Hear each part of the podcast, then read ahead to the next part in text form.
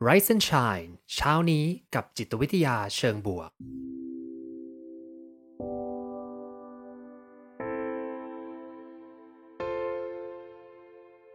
สวัสดีครับ ยินดีต้อนรับเข้าสู่พอดแคสต์เพื่อทุกท่าน อยู่กับผม ภูมิธีรพุทธปิติชัด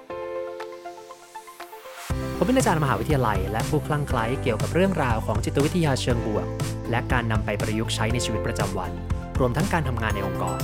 เหมือนเช่นเคยนะครับ ผมจะมาส่งกำลังใจให้ทุกท่าน ออกไปทำชีวิตให้น่าใช้ในทุกๆวันกันนะครับ มีอย่างที่เคยบอกว่ามีพอดแคสต์ตัวหนึ่งที่ผมชอบฟังมาก ๆ เลยนะครับพอดแคสต์ของคุณชังคาเวดันตัมนะครับพอดแคสต์จาก NPR ชื่อว่า Hidden Brain นะจริง ๆ NPR เนี่ยก็เป็นสำนักข่าวของอเมริกาที่ค่อนข้างจะมีคุณภาพสูงมาก ๆ เลยนะ คือถ้ามองเรื่องข่าวที่นำเสนอข้อมูลข่าวสารที่เป็น เนื้อหาที่มีการทำ research มาอย่างดี มีการเล่าเรื่องที่ดีทำเสียงดีๆอย่างเงี้ยนะ NPR นี่คือติด top แน่นอนนะครับผม ซึ่งแน่นอนว่าก็อาจจะเรตติ้งไม่ได้สูงสุด เพราะว่าคนอาจจะไม่ได้ชอบฟังเนื้อหาที่เป็นวิชาการขนาดนั้นนะ แต่ผมว่ามันสนุกดีแล้วก็มีหลาย ๆ เรื่องที่ที่เล่ามาน่าสนใจ Hidden Brain ก็เป็นหนึ่งในพอดแคสต์ที่สนุกมาก ๆ เลยนะครับผมนี่ตอนตอนนี้ผมพยายามจะ ไปผมไปล่าสุดผมไปฟังมาจริงๆเคยฟังมานานแล้ว แล้วก็เหมือนกับไม่ได้มีโอกาสมาเล่าสักทีนะวันนี้ก็เลยลองเอามาเล่าให้ฟังหน่อยดีกว่านะครับผมเป็นเรื่องของอุปสรรคบางอย่างที่อาจจะขัดขวางเราไว้ไม่ให้เราพุ่งไปสู่ความสำเร็จนะครับผมและซึ่งเขาก็พูดในแง่มุมของจิตวิทยาที่เป็นแรงต้านนี่แหละ ให้เราไม่สามารถที่จะไปสู่เป้าหมายของเราได้นั่นเอง ซึ่งอันนี้ก็เลยเป็นที่มาของหัวข้อในวันนี้นั่นเองนะครับ อืม อเคมาเข้าเรื่องกันเลยนะฮะ ระหว่างนี้มีใครมีไอเดียอะไรอยากแลกเปลี่ยนอยากพูดคุย พิมพ์มาในแชทได้เลยครับ แล้วเดี๋ยวผมจะกลับมาเช็คมาดูมาตอบนะครับผมวันนี้เนี่ยก็เป็นมีหลากหลายเรื่องที่น่าสนใจนะเรื่องของแรงต้านแรงต้านคืออะไรนะ เดี๋ยวผมลองเล่าไปทีละเรื่องล้วกันนะเรื่องแรกครับผมก็เป็นเรื่องของการผสมเค้กนะการผสมเค้กซึ่งเวลาที่เรามองการทำ เค้กเนี่ยก็จะนึกถึง process การทำการเตรียมอุปกรณ์ การเตรียมพวกแป้งต่างๆ มารวมกันเพื่อทำให้เกิดเค้กขึ้นใช่ไหมครับผม จะว่าไปก็มีหลายแบบเนาะเนี่ยคุณแม่ผมก็จะชอบทำเค้กนะแล้วก็พอจะรู้วิธีบ้างนะว่าต้องทำยังไงใช่ไหมครับพอนี้พอพูดถึงเค้กเนี่ยมันก็มีหลายแบบถ้าเป็นอย่างผม ผมก็อาจจะไม่ได้เก่งเรื่องการทำเค้กก็ใช้วิธีว่า เวลาอยู่ต่างประเทศเราก็ต้องใช้ผงเค้กที่เขา เตรียมมาสำเร็จ ซึ่งสมัยนี้มันง่ายมากเลยก็คือ เราก็เอาผงเนี่ยมาเทผสมน้ำอะไรอย่างเงี้ยนะแล้วก็เอาเข้าเตาอบมันก็เป็นเค้กแล้วเนาะง่ายมากเลยหลังๆ มีพวกแบบ microwave cake อะไรอย่างงี้ด้วยนะผสมผสมน้ำแล้วก็เข้าไมโครเวฟปุ๊บมันก็ออกมาเลยนะซึ่งแน่นอนว่ามันมีช่วงหนึ่งที่บริษัทของอเมริกาในบริษัทหนึ่งเขาพยายามจะทำอินโนเวชันขึ้นมา ซึ่งเจ้าอินโนเวชันเนี่ยก็คือ cake mix นี่แหละ cake mix ที่เป็น แบบผงผสมน้ำปุ๊บเสร็จแล้วก็อบเลยเนาะซึ่งยุคนั้นเนี่ยตอนที่คนที่คิดกระบวนการนี้ขึ้นมาได้เนี่ยเขาก็ต้องทำเอา ingredient ทุกอย่างครับไปทำการทำให้เกิดเป็นผงขึ้นมานะทำให้เป็น freeze dry อย่างไข่อย่างเงี้ยเนาะก็ต้องเอาไปทำแล้วทำให้ป่น แล้วเป็นผงออกมา แล้วสามารถผสมน้ำกลับมาเป็นตัวของเหลว แล้วก็อบได้นะซึ่งเป็นอินโนเวชันมากๆเขาก็คิดว่า เจ้า cake mix เนี่ยมันจะต้องพุ่งทะยานไปสู่เป้าหมายแน่นอน คือคนต้องชอบมากๆเลยแหละ เพราะว่าทำง่ายสุดๆเลย ใครจะไม่อยากทำกัน ผลปรากฏว่า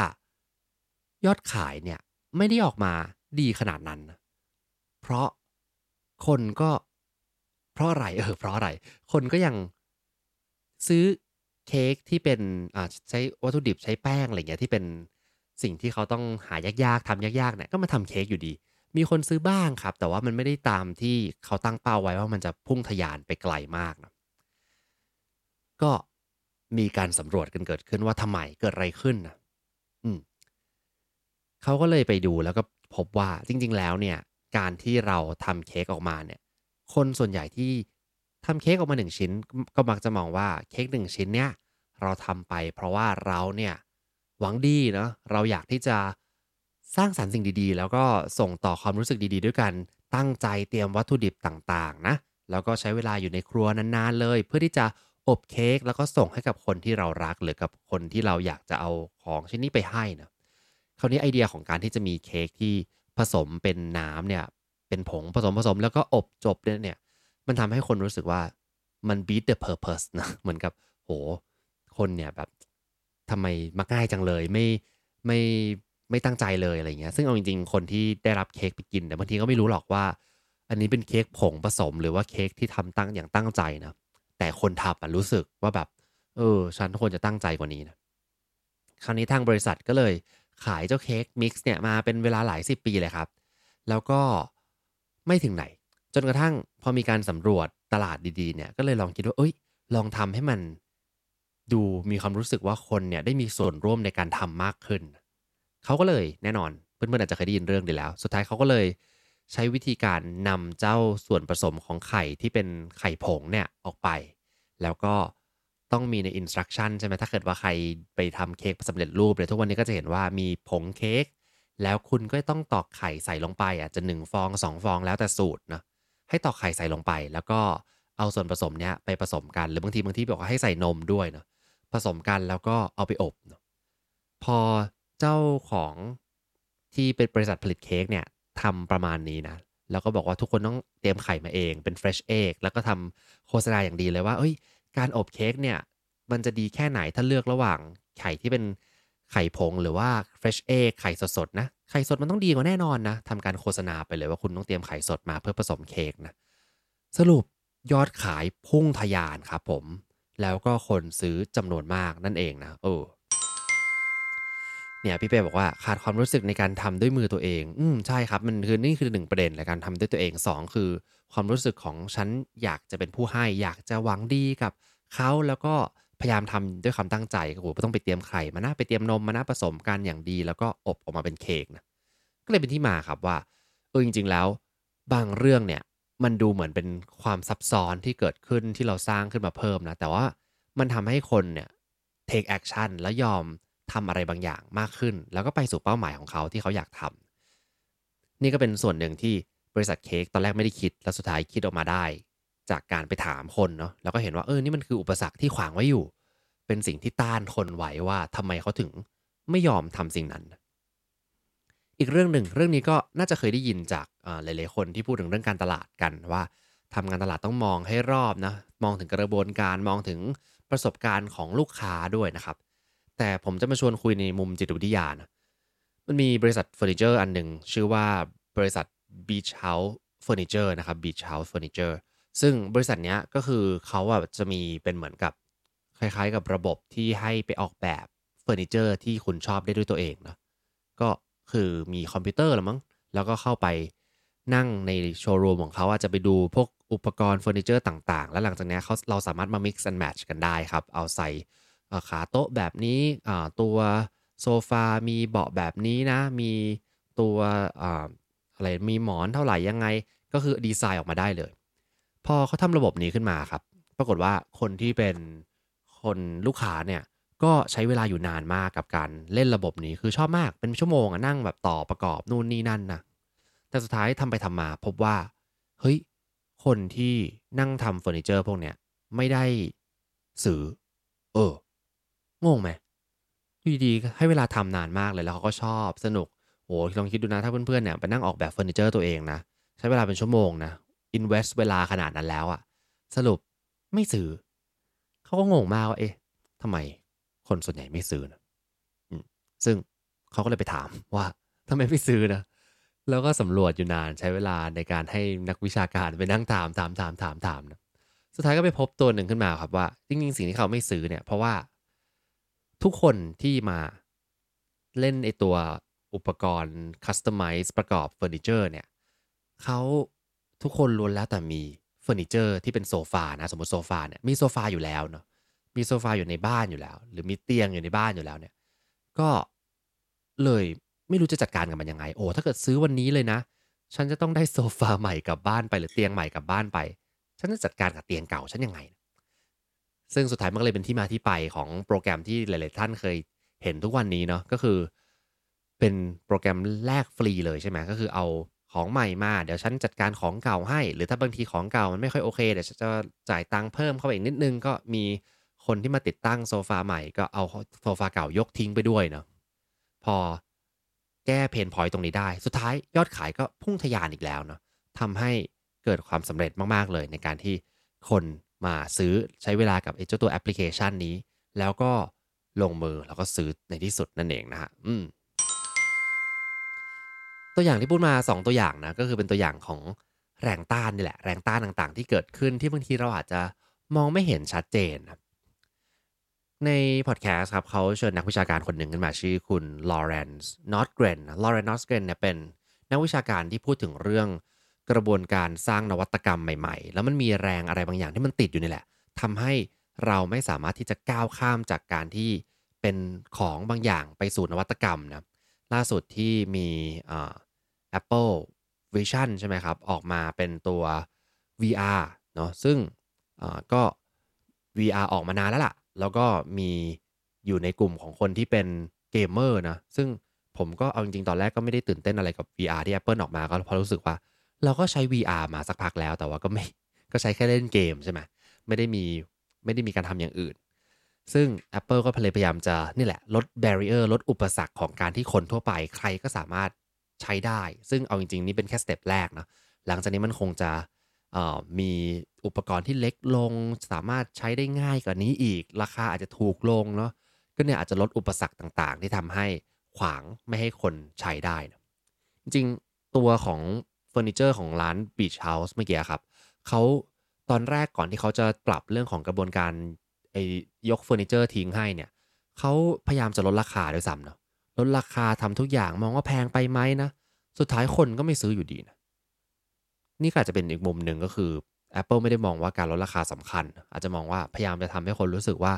เฮ้ยอุปสรรคในการเข้ามาใช้เนี่ย ถ้ามีเงินนะ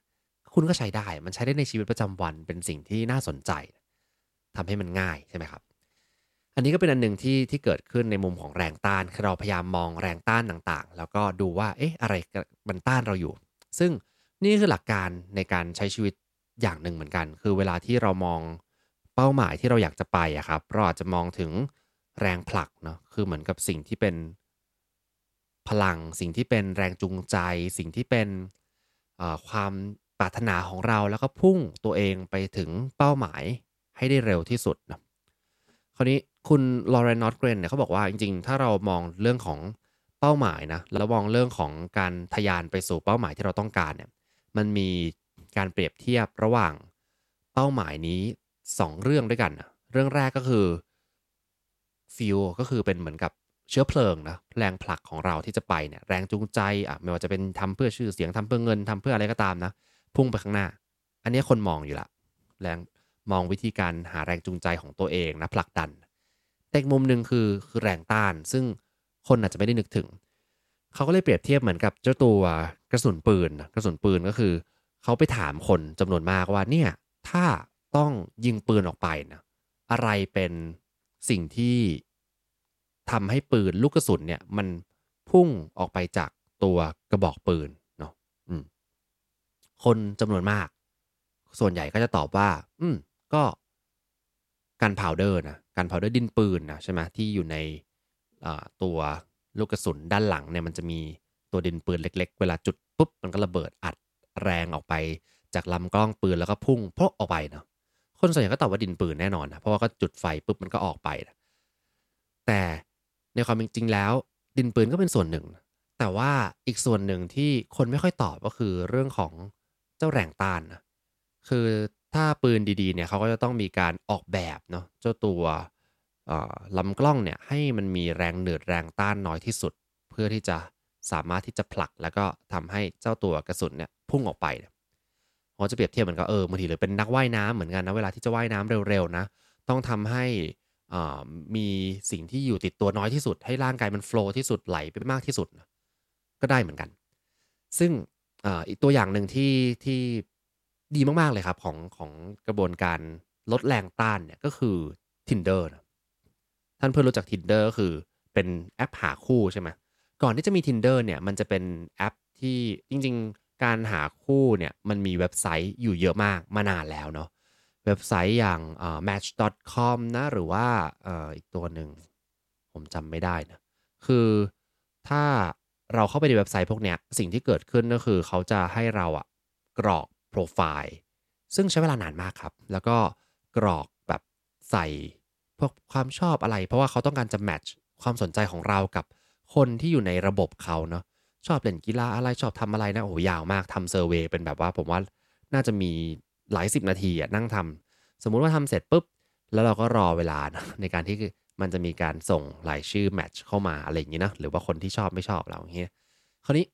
Tinder ตอนที่ทำระบบการแมทช์เนี่ย มันเหมือนกับเป็นการเปลี่ยนวิธีคิดก็คือแทนที่จะมากรอกแบบข้อมูลยาวๆนะ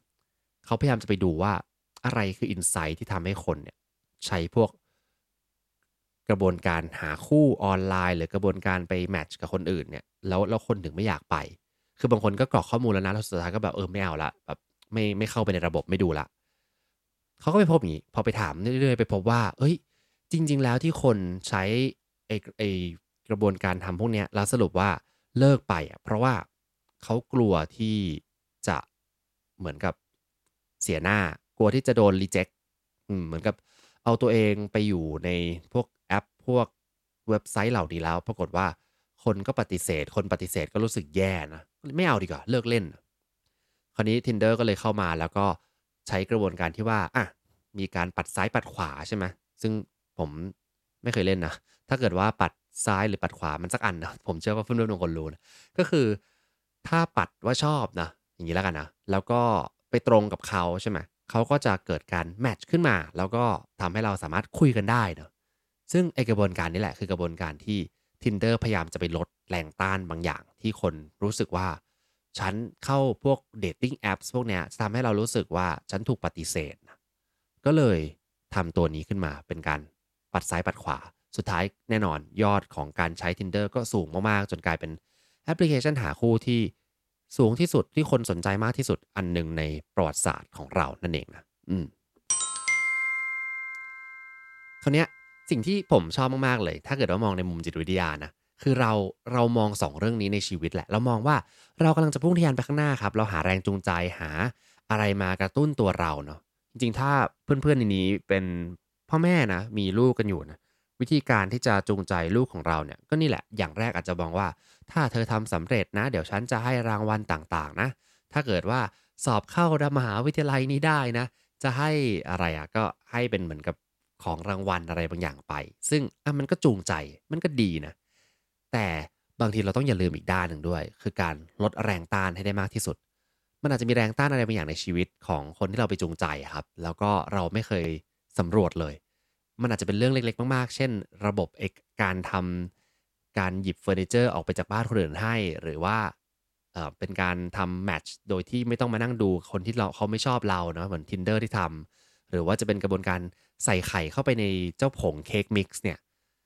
มันอาจจะมีกระบวนการเล็ก ๆ ที่เราสามารถทำได้ แล้วพอทำปุ๊บเนี่ยเขาอาจจะอยากลงมือทำแล้วไปสู่เป้าหมายให้สำเร็จก็ได้นะซึ่งเรื่องเนี้ยในองค์กรก็น่าใช้เหมือนกัน ถ้าเพื่อนๆ เป็นผู้บริหารหรือเป็นคนนำทีมต่างๆนะมันมีโปรเจกต์ที่เราอยากให้ลูกน้องเราทำมันมีสิ่งที่เราคาดฝันแล้วก็หวังไว้ว่าเอ้ยนี่มันต้องเกิดขึ้นนะแต่มันไม่เกิดสักทีมันอาจจะเพราะทีมงานหรือว่าคนในองค์กรเราเนี่ยมีแรงต้านค่อนข้างมากกับเรื่องบางอย่างที่เราไม่ได้สังเกต อย่างของของผมนะในมหาวิทยาลัยใช่ไหมมันก็จะมีเราโอเปเรต เราบอกว่าเป็นมหาวิทยาลัยอยู่นอกระบบละออกมาจากเขาเรียกว่าอะไรนะ ไม่ได้เป็นไม่ได้เป็นรัฐละ แต่ว่าก็ยังมีระบบของรัฐที่ยังติดตามมาอยู่เข้าใจได้ เพราะว่ามันก็มีระบบระเบียบที่ต้อง follow ไม่งั้นเดี๋ยวจะแบบโดนฟ้องโดนฟ้องขึ้นมาอะไรอย่างนี้เนาะแต่บางทีระบบระเบียบหรือกระบวนการทำเอกสารที่มัน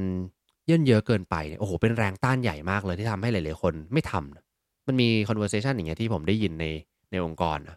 โอ้มีไอเดียเยอะแยะเลย แล้วสุดท้ายเอาติดนั่นติดนี่ติดนู่นโอเค ไม่ทำดีกว่า หาเรื่องทำไมนะ เนี่ยจะได้ยินบ่อยนะ ซึ่งเออบางที มันก็ต้องพยายามหาวิธีการลดแรงต้านถ้าเป็นผู้บริหารนะทำยังไงให้ลดแรงต้านได้มากที่สุด และทำได้มากที่สุด แต่บางทีเราจะคิดเร็วๆนะผู้บริหารวันนี้ก็จะคิดเร็วๆว่าเออก็ให้รางวัลสิ ก็หาเงินมา support สิ สุดท้ายเขาก็อาจจะไปไม่ถึงที่เราต้องการให้เขาไปก็ได้นะคราวนี้ ถ้ามองในมุมจิตวิทยา แรงต้านกับแรงผลักนะแรงต้านอาจจะมีพลังในการไปทำมากกว่าแรงผลักด้วยซ้ำนะเพราะอะไร เราพูดถึงเรื่องนี้บ่อยมากครับในไรซ์แอนชายเราจะพูดถึงทฤษฎีนี้ที่เรียกว่า negativity bias นะ negativity bias หรือว่าอคติความลำเอียงเชิงลบของเรานะคือพูดง่ายๆว่าเรามองเรื่องลบเนี่ยใหญ่กว่าเรื่องบวกเสมอเนาะคุณลอเรนนอตแกรนเนี่ยเขาพูดถึงเรื่องความสัมพันธ์ที่ผมชอบมากเลย เขาบอกว่า เวลาเรามีความสัมพันธ์เนี่ยกับใครสักคนหนึ่งนะคู่ชีวิตคนรักของเราเนาะเวลาสร้างความสัมพันธ์กับเขาครับ สิ่งที่เกิดขึ้นคือบางทีนะเราอะพยายามจะทำให้ความสัมพันธ์มันดีจากการที่เราเพิ่มแรงผลักคือเหมือนอ่าเช่น เอาดอกไม้ไปให้นะเอาวันเกิดมีของขวัญให้นะพาไปเที่ยว พยายามจะทำให้เขารู้สึกดีใช่ไหมคือหาทุกวิธีเลยทำให้เขารู้สึกดี ซึ่งเอาจริง ๆ มันก็ดีแหละ เราอาจจะลืมไปก็ได้นะในการรักษาความสัมพันธ์เนี่ยนอกจากการสร้างแรงผลักมากๆเนี่ยเราอาจจะต้องไปลดแรงต้านด้วยเนาะเช่นถ้าเราอยากให้ความสัมพันธ์มันอยู่ยืนนาน เราจะทำยังไงให้เราเนี่ยทะเลาะกันน้อยลงเนาะหรือว่าเราจะมีวิธีการยังไงที่ทำให้เราเข้าใจกันมากขึ้น โดยที่เวลาที่เราจะเริ่มรู้สึกแย่กันละเราจะลดไอสิ่งที่มันจะมากระทบกันได้ไหม เช่นคำพูดบางอย่างเนาะหรือกระบวนการบางอย่างที่จะเกิดขึ้น หรือเช่นเนี่ยบางคนบ่นว่าอะเนี่ย ไม่ล้างจานเลยอะทำไมแกไม่ล้างล่ะสมมตินะก็อาจจะลดแรงต้านให้มันง่ายขึ้น เช่น อาจจะไปซื้อเครื่องล้างจานอัตโนมัติแล้วหรือเปล่านะไม่รู้หรือว่าทำอะไรก็ได้ครับ ให้ความสัมพันธ์เนี่ยมันอยู่ได้ยาวนานมากกว่าแค่จะไปเติมสิ่งดีๆให้กัน เราต้องลดสิ่งแย่ๆที่เรามีด้วยนะอาจจะไม่ใช่แค่ความสัมพันธ์ในในเรื่องของคู่ชีวิตนะอาจจะเป็นเรื่องของในองค์กรก็ได้นะความสัมพันธ์กับเพื่อนร่วมงาน หรือว่ากับหัวหน้าเราเนาะไม่ใช่ทำแค่ โอ้ไป ดูแล support ให้ของขวัญกันแต่เราลดแรงต้านยังไง กับสิ่งที่เราเจออยู่นะเพราะว่าเราจะเคยได้ยินคำพูดนี้นะว่า bad is stronger than good นะก็คือสิ่งที่มันเป็นสิ่งลบๆ แย่ๆเนี่ยมันใหญ่มากเลย มันสามารถที่จะเห็นได้ชัดเจนมากๆเลย เรื่องดีๆเนี่ยมันต้องใช้มันต้องใช้เวลาในการเก็บเกี่ยวแล้วถึงจะรู้สึกนะแต่เรื่องแย่ๆมันใหญ่ เพราะฉะนั้นทำไปคู่กันครับ เรื่องดีแล้วค่อย ๆ เติมไปนะ เรื่องแย่ทีหนึ่งโอ้โหมีทะเลาะกันทีหนึ่งนะขุดเรื่องแย่มาพูดกันเป็นสิบสิบเรื่องนะ เพราะฉะนั้นเรามาลดแรงต้านในการที่ทำให้ความสัมพันธ์มันแย่ลง ก็น่าจะช่วยได้เนาะพี่เป้บอกว่าการลดแรงต้านเริ่มด้วยการฟังเขาเพื่อให้เราเข้าใจตัวเขาก่อนเสนอไอเดียของเราไอเดียเราต้องตอบโจทย์เขาด้วยใช่เลยครับผม ซึ่งเยี่ยมเลยตรงนี้ก็จะเป็นที่มาว่าอย่างนี้เพื่อนๆจะเอาไปใช้ยังไงต่อได้ด้วยนะพี่เป้เหมือนกับรู้ว่าผมจะพูดอะไรต่อไปนะครับขอบคุณมากเลย คือ พอพูดถึงการลดแรงต้านแล้วก็ไอเดียตัวอย่างทั้งหมดไม่ว่าจะเป็น Tinder นะหรือว่าจะเป็นตัวตัวของ Beach House นะครับหรือว่าจะเป็น Cake Mix ก็ตามเนี่ยคือแล้วเราจะมาใช้ยังไงกับตัวเอง อันนี้พูดในมุมของธุรกิจทั้งนั้นเลยนะพอเรามามองตัวเองครับสิ่งที่เกิดขึ้นก็คือ ถ้าเราอยากจะลดแรงต้านในชีวิตของเรานะเราอาจจะต้องหนึ่งก็คือต้องทำตัวเป็นนักสำรวจครับทำตัวเป็นนักสำรวจว่าเฮ้ยเรามีแรงต้านอะไรนะคือ ถ้าตามหลักวิชาการนะ เราจะมีวิธีการสำรวจเรียกว่าเอ n โนกราฟีใช่ไหมเอ n โนกราฟีเนี่ยเขาก็จะไปดูว่าเกิดอะไรขึ้นในสถานการณ์ต่างๆ แล้วเขาก็จะไปถามคำถามถาม why นะทำไมทำไมทำไมทำไมนะ เช่นทำไมคุณไม่ซื้อเฟอร์นิเจอร์ของ Beach House ล่ะ โอ้โหเห็นใช้เวลาเป็นชั่วโมงในการมานั่งออกแบบเลยนะ เขาก็จะตอบว่า อ๋อทำไมเหรอ อาจจะแพงไปอาจถามต่อไปเรื่อยๆ อย่าเพิ่งจบที่คำถามแรกใช่ไหมครับ นสุดท้ายก็อาจจะรู้ว่า อ๋อ เขามีเฟอร์นิเจอร์อยู่ที่บ้านนี่เองทำให้เขาไม่อยากจะต้องเอาอันใหม่มา แล้วจัดการกับอันเก่ารู้สึกเหนื่อยมากเลยขี้เกียจมากเลย ก็จะได้คำตอบตรงนี้ไปนะ